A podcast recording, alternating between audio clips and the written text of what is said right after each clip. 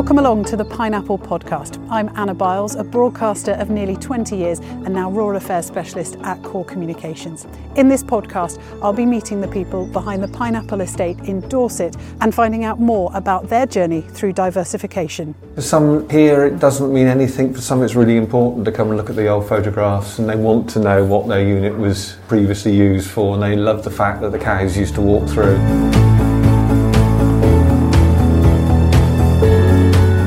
This episode, I'll be meeting director Andrew Dyke to find out more about how and when the farm started to diversify. We literally threw some walls up in here, and it was it was our first office, and then it got a bit expanded, and it went up market. It had a toilet put in it, um, and it served us well for well 20 years, I suppose. But um, the building itself, the fabric of the building was poor. The roof the roof was poor, and we took the decision to redevelop it two years ago. All the stone out of the original building was saved, and that's what forms the majority of it today. We designed it, designed the plan, and then the, the current ten, tenant took it uh, off plan we were building it for them. They've made certain alterations to the office layout upstairs. So now you've got production downstairs, an office upstairs. We've incorporated some of the original features. So in the back of the, the main office are the old granary doors that now actually go into the, the service space, but it's still there. They've still got the, the big iron key that's painted red and green that we painted as children. Oh, you know, great. sits in the key cupboard. But uh, so it's got a it's got a lovely story, but it's it's been interesting from our point of view because we're a microcosm of how insulation and environmental standards have risen over that 20, 20 year period. You know, we started. Uh, all our buildings comply with building regs, so there's no sort of question on that. But you know, looking at the thickness of insulation was what 50 mil 20 years ago. Now we're looking at 110 mil. The walls are nearly twice as thick. And we would like to think that with the amount of renewable energy we produce and, and our forthcoming electric contract, what we're buying will all be renewable.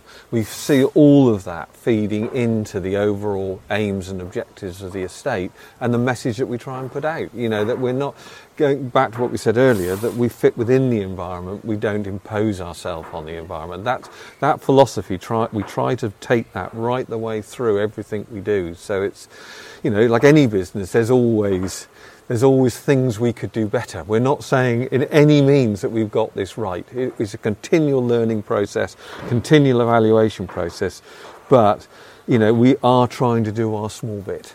Should we go on in and have a look? Yeah.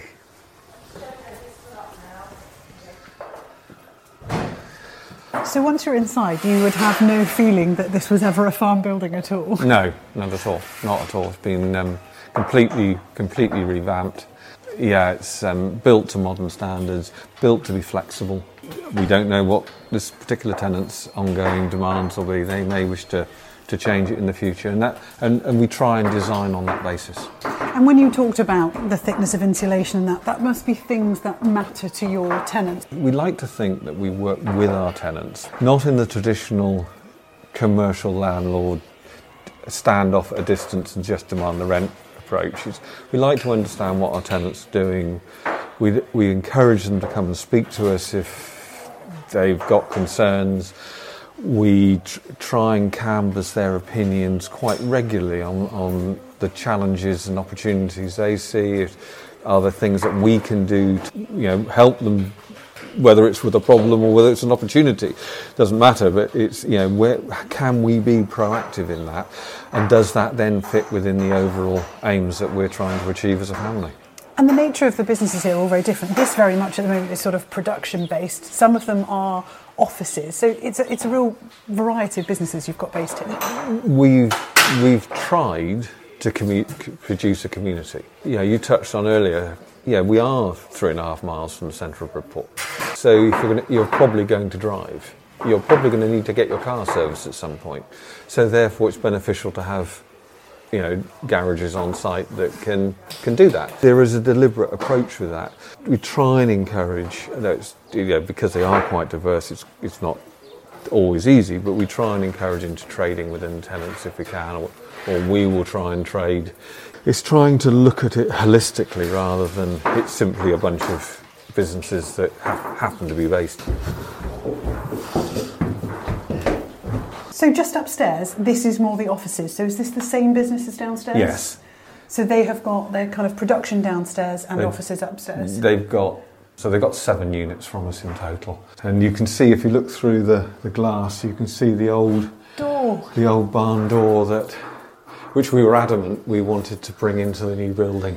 How important was that for you, though, growing up here and the changes that have happened here over the 20 years, that you did retain some of those original features of the farm? It probably only means something to me, but I can walk round the car parks and go, oh, I remember when the gate, I, and you see where the gate posts have been cut off, or I can, I can go through one of them and think, oh, that's where the compressors used to be, where that used to cool the milk. And to me, it tells a story. I mean, increasingly the story disappears into the realms of time. For some, some here, it doesn't mean anything. For some, it's really important to come and look at the old photographs, and they want to know what their unit was previously used for, and they love the fact that the cows used to walk through. And you know, it's the, the story's there to be told if people want to, if the people want to, people want to hear the story. But um, I think it's important. I think that you know we're only here for a short time. I mean, That, that, that I think is a Kenyan proverb which we've all heard. You know, we're not given it by our parents, we're merely lent it by our children.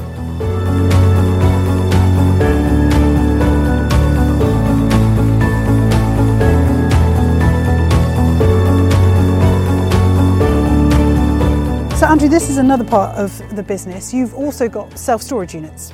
We developed it, or started developing it in about 2016, mainly because we had what was then our old silage pits, and we saw an opportunity there. Modern houses don't have any any storage space. People clear out their parents' home. There's sentimental value. It's it's easy to put in. It's not hugely exciting to look at, but it's a, it's a useful adjunct to our business. What gave you the idea in the first place to think we've got this site, this was a silage pit, we need to do something with it? Again, were you aware that there was a need for it, or was it a let's try and th- see? I th- we'd, we'd, we'd seen other sites where containers had been put in. We really didn't know what else to do with it. Obviously, we're high. The, the, the, the silage pits themselves were close to where, where one of the former trig points used to be.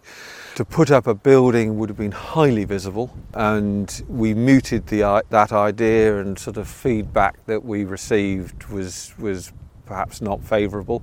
By putting them within the, the confines of the old silage pit, obviously they weren't visible ex- externally, and we've allowed the hedges to grow up, and we've planted more landscaping to you know try and keep it keep, keep the visual impact low. But no, we we thought that we might put 30 in in the first sort of four or five years. Instead of that, we're at nearly 100 containers, and um, we're driven purely by demand. We we buy to order. Uh, if we haven't got anything available, we try and make it relatively easy in, easy out. I think security is a big issue, and you know we've we've invested quite heavily in that. It wasn't something we we foresaw as being as successful as it's been. We'll see what happens with the economy, where the economy is, and whether that growth keeps growing. But uh, it's been interesting. In all that you've done, this included the things with the units, the campsite. Have you come up against local opposition, people who are against change or against extra traffic in the village? Have you ever come across that, or have you always managed to sort of maintain good relationships with the with the local community? We can't deny we are a disruptive influence uh, in the locality. You know, it would be it would be foolish to try and maintain that. But we hope that for that disruption we've also given back. You know, we're, we've got not just statutory, but we've got permissive footpaths across the farm. We would hope that certainly some of the businesses that we've got are useful to the local trade. The, the provision of the shop, it's not just for our tenants and guests, it's there for the benefit of the community if they choose to use it. And we've just, we've genuinely tried to be considerate. When we first developed the park, I had a, a, phone call from a near neighbour who was concerned that we were going to floodlight it and it, he was going to have this, or they were going to have this illuminated blot on the landscape during the winter months. And we invited him to the meeting when our electricians came down. He voiced his concern. Our electrician explained that with the use of photocells and time switches, uh, we only illum- so we only illuminate in the winter during the absolute hours where people will, will be on the park most of the night the place is dark. And I think it's those sorts of things. I think it's you know, it's not necessarily big things that upset people. I think it can sometimes it can be the small things that are easily solved if you're willing to have that dialogue.